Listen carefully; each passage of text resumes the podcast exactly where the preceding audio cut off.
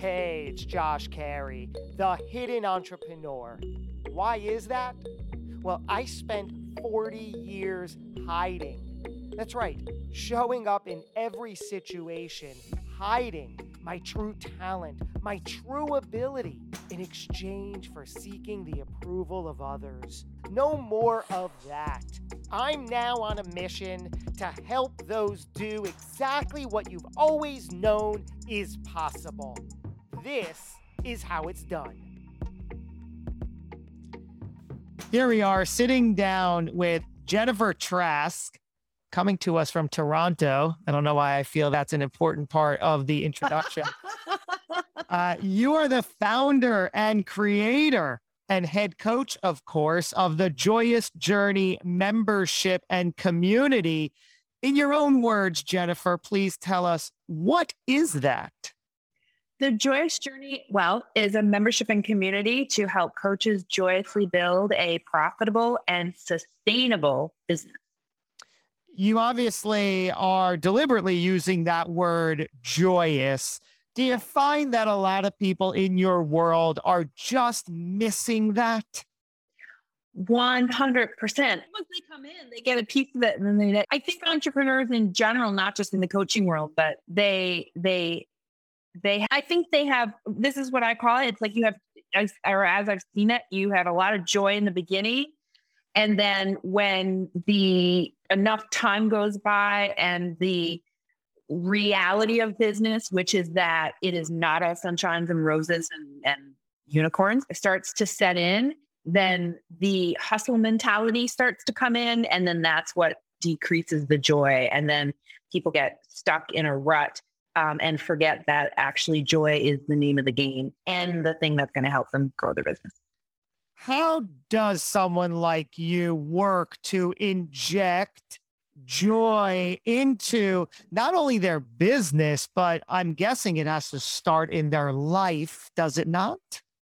It absolutely does because that to me, business is like a business. There's really no there's no separation, especially in a coaching business because you are the business.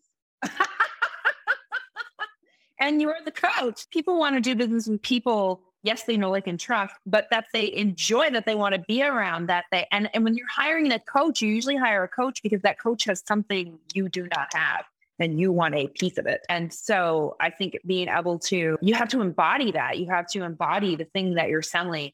And it can be really easy to get sucked into the gravity and the difficulty of business because we're going to call a spade a spade. Life as an entrepreneur is not always easy. However, you have to learn how to be good with the uneasiness and really just tap into the the goodness and the joy and the fun and all that. And when you know how to do that on a regular basis, number one, business gets a lot better and more fun. And then number two, you permeate it out, you call it out and you call it back in.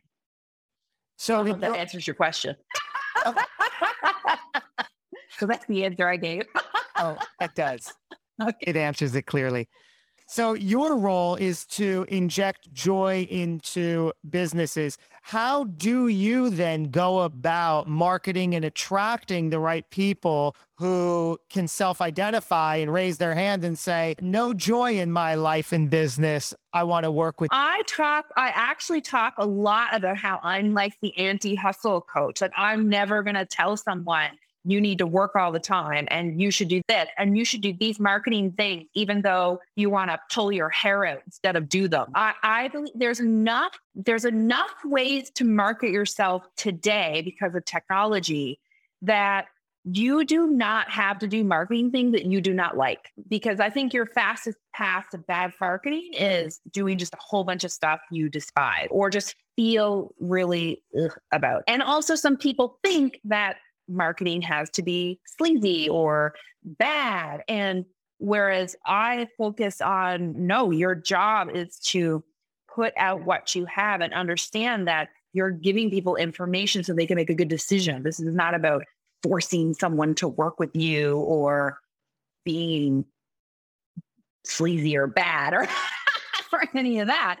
And in fact, I think the the coaches that do the best job selling and have the happiest client are the ones who just sell easily and authentically because they're just confident in what they have. They know how to talk about it and they know who it's right for. And therefore, your job as a coach, if you're really good at what you do and you can really help the person in front of you, your job is to help them see that as best as possible so they can make best informed decision. Like that's just being a good person. in my opinion. What were you doing in life and in your profession prior to creating the joyous journey community? I've been in the coaching consulting advisory world for 12 years, and the Joyous Journey is two years old. I started coaching coaches in 2012. So I've been doing it for a while. But before all of that, in back in like 2007, I was working in the corporate world, which is where I realized no, we do not want this. And I, I knew I wanted to do work that was really meaningful and that helped people be happy. And I didn't really know about the coaching world yet, but I ended up making my way there through a story that would take longer than the 20 minutes we got for this podcast. I, I discovered like the self help world. I have a two business degrees and I grew up in an entrepreneurial family. So I married business and self help together. And well, the rest, say, is history. That's how I kind of got here. That's the very, very short version.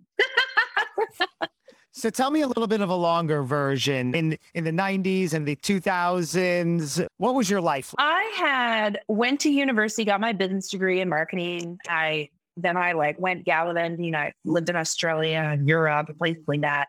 And then when I got my first air quotes real job, I moved to Calgary, Alberta.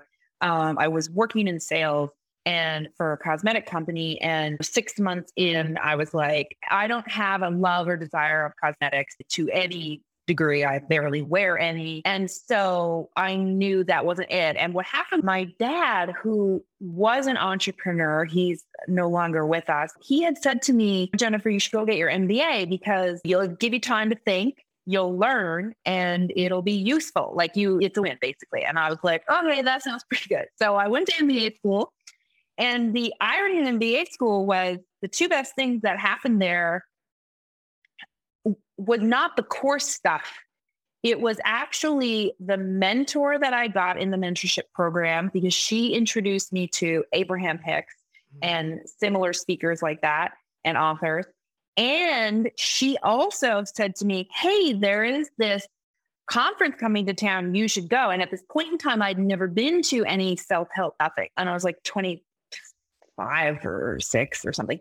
Anyways, and I was like, okay, that sounds like a good idea. And I, because I had heard of some of the speakers because I grew up in a household where, like, my dad had Tony Robbins cassette tapes and some of the other Brian Tracy and like these types of people. He had like there when I was a kid. So I decided to go. And when I was there, I, I loved it. And when the, the keynote speaker came out, it was like the whole world went quiet. And I was like, oh my God, that's what I'm supposed to do for the rest of my life. Like, I just want to speak and make people happy and change the world. This is exactly what I was supposed to do. And meanwhile, I had no idea like how I would do that. How do you be a speaker? What did I have to say? I just knew that I was supposed to be there and I was supposed to see that. And I knew I just wanted to spend my life helping people be happy. And that was the beginning of the journey that then led into my first business, which kind of led into consulting, which led into coaching, which led me to here. The being happy is obviously a theme here. Were you, as a child, were you happy and wanted to c- continue that, or were you unhappy and vowed to find a way to be happy? I I had a real I was very lucky. I had a very good childhood and I grew up in a very happy home. Like anyone, like I was bullied in school and I think everybody goes through something, a version of that to themselves. And so I had issues with self-worth and weight, but that came from like kids, not I had a good family stability going on. And yeah, and so I think it's funny hindsight of course is 2020 and I look back and I remember my childhood bedroom, and I was really into sports. I was very into volleyball, and I was like always on three teams. We were always traveling and playing national and all this stuff. And I would have volleyball posters that I handmade that had like motivational quotes on them. And I was uh, coaching volleyball teams when I was a kid too. And and my dad was a was is was a, mentor and very motivating and always saw the best in people and believed in people. And so I think it was like meant to be. Do you know what I mean? Like the environment cultivated in me. And then I guess with matched with my personality as a people person, I love public speaking, which is the opposite of most people. So I think it was this wonderful mesh of all the things coming together. And it came from like having a job where I didn't feel like I was making a difference. Whereas when I was in university, I had five, four, I think four jobs at one point in time. But one of them was I was an aerobics instructor. And I was an aerobics instructor for four years. And I loved it. And I loved it because first I got paid to exercise, but second, because uh, people would come up to me and tell me about the difference that my classes were making in their life and how they would feel better and would help they they had something to look forward to. And then when I had a job where I didn't feel like it directly helped anybody, it gave me the contrast to go, oh, something's got to change. We got to go back to this helping people business. How do you stand out in this perhaps crowded industry? In the coaching world, mm-hmm. Mm, it's actually easier than people think it is. The, the easiest way to do it is to actually be yourself. Let me explain though because I, I think people hear that and it sounds very elusive. But from my experience, most people don't realize the things that make people unique. I, I would challenge anyone who's listening to this. Think about a coach that you've hired or worked with, you bought a course from, you bought a book from, and think about why did you buy it from that person? Why did you work with that person? Whatever. And I, I will guarantee you, obviously, across the board, you thought they could help you with whatever problem you wanted solved. But when, w- if you're a coach, if you're looking for a coach and you've got, you interview coaches and you got three people who can do the job for you, they can get it done. You hire the person you like the best. That's it, full stop. The person you connect with the most, the person you're like, this is the one. And that is, that comes out when the person really shows who they are. And that is not always it's easier said than done because you have to have a lot of confidence in who you are to really like just be out there and not try to be something you think others should be, which I've totally done, or like put on something. You just sort of just be yourself. When I started doing this, I noticed like I noticed over time, and I've been doing it long enough that I have the gift of hindsight and feedback. People would tell me, like, and I've asked clients, like, why did there's a million and one business coaches now, especially for coaches? Why would you pick me? And they're like, they'll constantly say across the board, either I like your laugh, I like how you're relaxed, I like that you tell the truth, is a very big one I get a lot. And I like that you are very joyous and you just don't take things too seriously. Like they'll say those things, and particularly the one about the truth, because a lot of people um, are very tired of hearing, oh, make a million dollars in a day type messaging. Whereas I'm the opposite of that. And I'm like, listen, this shit is hard work, but you can have fun doing it and make a difference and build a great career. and I think when people come to that, it's for people who begin to realize that this is something that they really want as a career. They're not just trying it out and they do want to make a difference, but they, and they do want to have fun while doing it, but they also know like that it takes consistent effort. That's the other way that people stand out is the consistency. Most people fall off consist- on consistency. So if you be yourself regularly, like really put yourself out there, for example, like it's when I'm doing like this, how we're talking right now is how I do webinars. It's how I do videos. Like I don't, I'm just like, hey, this is it, which is what you get. There's no surprises when you meet me in person or at an event or whatever. So if you can get to that level of comfort with video, with audio, whatever you're doing, and then you combine that with consistency, because most people fell off the consistency wagon when it comes to marketing. Now you're really going to start to stand apart. And then I think the third thing to stand out, I don't think, I know for sure, is you have to build relationships.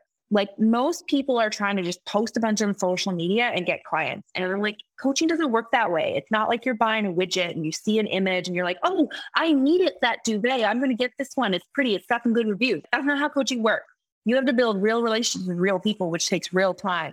And I find that people don't put in the time and effort to really go do that and therefore build a solid foundation of like true super fans who love them, who've gotten results, who will vouch for them, who will refer them, and give yourself the traction you need to get like wherever it is you want to go. How do we build those relationships? How do we get those super fans? One is over deliver. Like I remember when I had my very first client who was a coach, she probably paid me for, know, 30 hours of work. And I'd say I probably worked for, for 100 hours. And the reason there was a couple of reasons. One was I'd never had a coach before and I just loved it, loved it. Two, I just want, so when you're newer, you actually don't know how to get people results. You're learning right along with your client. This is another thing I wish new coaches would get is they think that they should be paid large amounts of money for short periods of time. And I'm like, but you don't even know if you're good at this yet. And it takes years to get really good and to figure out what people really want um, in your niche. And so I spent a lot of time with her and I learned a ton. And then I'm always finding ways to do that. Obviously, now that I have a lot more experience, it doesn't take me near as long to help people. But there are ways that you can create a wonderful experience for people so that they feel very taken care of um, and cared for. And I think that's a really important part of it. And now I forget the question you asked me. So I think I was going to say something. I asked, how do we build relationships? How do we get those super fans? Oh, that's that's the one way. And the second way is you have to genuinely be interested in people. Like you can't say, okay, I'm going to try to get on calls with people so that I can tell them about what I do. No, you have to be a genuine people person who wants to go to give. And like one of the things I've always done is I love being a connector. I'll get to know someone and then I'll try to figure out like, oh, what are you working on? Do you need help with anything? Whatever. And if I know someone or a book or a resource or something that could help them, I'll be like, hey, I'll hook you up with such and such. And I'll send an introduction email or I'll just send them a link to a book that I think would be very good for them. Or so I think you have to put in the work. To me, it's like business is just like dating. So if you're wanting to build a really good relationship with someone you're dating, it takes time. Time is the only thing. It's the only way. You can't do it through gifts. You can't do this. It's time together. And you have to spend time building relationships with the right people, which would be other entrepreneurs, potential ideal clients, letting your current your current audience, sorry, like network of people know what you do. Like when I I still go to networking events because I love them. I built a lot of my business just through networking. Going to networking events and trusting like I'm big on the universe. So I'll be like, all right, send me who I'm supposed to meet. And I'll go into a room. Two hours later, I've got five thirds, five meetings set up, and then boom, done. And it's more about, to me, it's quality, not quantity. You can't, like, it's not, if you went into a networking event, you should be giving every single person your business card. I think that's a terrible way to do it. do you think that people who say, I want to start a coaching business, I want to become a coach, do you think that there's a right reason and a wrong reason for entering the business? Yes. And the reason is because it's not coaching is not like selling. Like I'm looking at some of the stuff like pens. There are certain things that you can sell in the market that don't have a lot of emotional attachment, shall we say. But if you're going to become, let's everyone listening to this is going to know Tony Robbins. So when you look at Tony Robbins, for anyone who's been to his, listen, really actually been a student of his, been to his events, listened to his stuff, you can, he cares about people. There is no, you cannot discredit that. Like the amount of work that he's done, the full filter up where like he is in it because he wants to help people.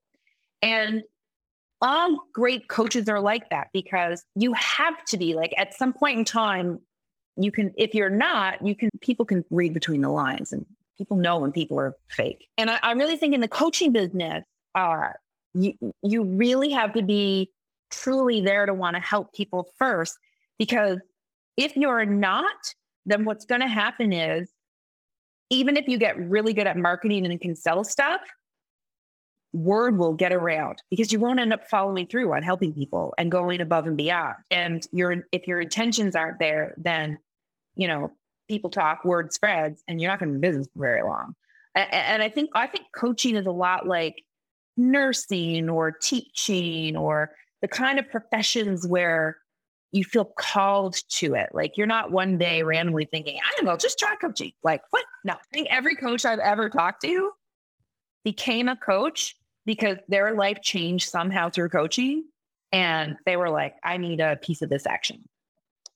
If I could most benefit from working with you, prior to me identifying you as my most ideal coach to work with, what am I going to identify within myself that are, is going on that will be a telltale sign that you're right for me? The biggest thing is that you want to commit to your business. And I work with coaches in two phases. One is the coach who's trying to get to full time, which is where the majority of the market is. And then two, there are the coaches who like they're usually in six or multiple six figures, but they're hustling and exhausted and they need to figure out how to work with more flow or like they're just going to burn out. So in the case of the the latter, the the close to burnout coach, like they have to want to find a better way like they have to decide, I can't keep going the way I'm going. There's got to be a better way. Let's figure that out. I'm ready to do it. For a coach who's trying to get into full time, you really have to commit. There's, I remember years ago, I went to PLF Live with Jeff Walker, and he was on the stage. He was telling some story. And I remember he said, 99% is hard, 100% is easy. And I, it really stuck in my head. I thought about it a lot. And then I thought about all the different areas of life that that pertains to and when it comes to goal setting and habits and stuff like that. And particularly to business. And I thought to myself, I think most coaches, especially coaches who are not full time, they are 99% in their business. I mean, there's still a percentage of them that are not all in, all in because it's the equivalent of when if you were saying you want to give out junk food, if you're 99% in and someone puts your favorite cake in front of you, you're going to debate it. Mm, should I? Should not? I've been so good for a couple weeks. Maybe I should just have a bite, and then a bite eats the two bites, three bites. You know what I mean? Whereas if you were 100% in, you'd be like, no thanks, and you'd move on, and it'd be easy. And whereas it's hard when you're up for the debate. And this is where that consistency thing come in. Meaning, if you're 99% in, and you're like, oh, I really got to get my blog out for tonight. And I really would rather just go to bed or call my friend or watch Netflix. If you're 99%, you're debating, you probably won't do it. If you're 100%, you're like, I'm getting this shit done because that's what coaches do. That's what like a business owner does. They get it done. So I feel for me, I I only work with people who are 100%. They're like, no, I'm all in. Sometimes they hire me because they need to make that 1% shift and then the accountability and the investment and all that is what helps tip them over to move into that mindset. But that's, and I would say that to anyone who's seriously debating a coach for any area of their life is you got to be ready to go from 99 to 100%. Because I think most people are at 99 for a lot of things that they want, and that's why they don't get them. We know that what makes a great coach is the results that they get for their clients. Do you get good results for your clients? Yeah. I wouldn't be in business this long if I didn't. Tell yeah. me what that kind of looks. What kind of results? It's it's a, a myriad because it depends on what the person comes for. So for some people, it is optimizing what they already have. Like for example, I had a client come in within one meeting. We created strategy. A week later, she had 63 new members in her membership. Done. That was one meeting. Whereas like other people, we, I remember one, one client in particular who sh- her breakthroughs that she needed was mindset and uh, she had them and within, mm, I can't remember, it was like four to six months. She had a full roster of clients. She actually ended up manifesting a vehicle, like a whole bunch of things So it, it could be anything. For a lot of people too, especially the clients who are already say successful in business, but it's the emotional side. Because to me, if you think about how do you create success? And when I say that, I just mean like most people think money and clients is success. But to me, what I've realized is really, if you have money and clients, but you're not enjoying your life and you're stressed out working 18 hour days, like that's not success. That's just like you created a really bad job for yourself. you can't even enjoy the money you're making because you don't have any time for it. So a lot of times I we work on the emotional stuff because if you show up in your business, so a lot of people I'll talk to, they'll be, I'll ask them to scale one to 10. Okay. How confident do you feel in your business? Oh, maybe a three or a four or five. How successful do you feel right now? Oh, maybe a four or five, maybe a six. Uh, clear. We'll go through a whole bunch. And I, I'll say to them, okay, like, how would it change your business if you were eight, nines, and tens and these emotions every day? You showed up every single day. You were confident. You were clear. You're like, I'm fire. Like, let's do and they're like, well, we totally changed everything. I'm like, and that's why we start there. And so for a lot of my clients, the first goal is moving them up the emotional scale. And that in turn changes their behavior combined with smart strategy changes the external result. So it depends on where they come to me when they start, but they'll always feel better and then the financial client result is going to be dependent on what's in place in their business. What do they know? What can, what resources do they have? That's why it's, it's why I don't like overnight sensationalism marketing because everyone's learning curve is different. Everyone's resources, network, their ability to receive is different and their ability to move through all those things is different. And therefore you can never say to someone oh in this amount of time you'll do this and this because you nobody know only that person knows and then they don't even know how long is it going to take them to work through different things or break beliefs or whatever. And no matter how many tools you have you can have a breakthrough about creating lasting change and doing these things and commitment of a whole bunch of things.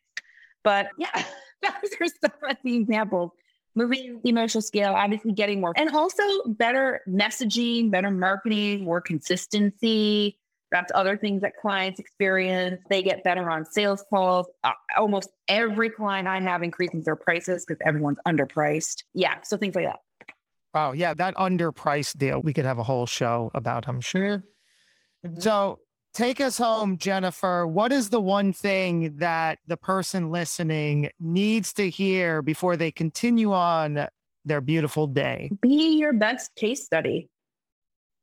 If you, as a coach, do the work for yourself in relation to your business will explode because you will be so attractive to people will just want to be around you and want to hire you because you are exuding your message, you're being it. And what I've found for most coaches is they're not being what they're selling in their business. So if they can do that, the rest will work itself out. Absolutely perfectly true. So valuable. Thank you, Jennifer Trask, for spending your time, for showing up, for opening up the founder, creator of the Joyous Journey membership and community. Clearly. Carrying on, sorry. oh no, I was letting that laugh ride out because that's how we're gonna end the show. That's gonna that's gonna be the edit right there. That's gonna take us right into the theme music. Thank you, Jennifer, for for joining in. Hey, you made it to the end of the episode. Doesn't it feel great to start something and finish it? I love that feeling. Here's what I want you to do next head on over to my website, joshcarey.com slash podcast, and let me know exactly what you loved most about this episode. What did you learn? What did you discover? What are you going to do next? And I'm going to send you a free gift as my way of saying thanks. I appreciate you taking your time to tune in today. We'll do it again soon.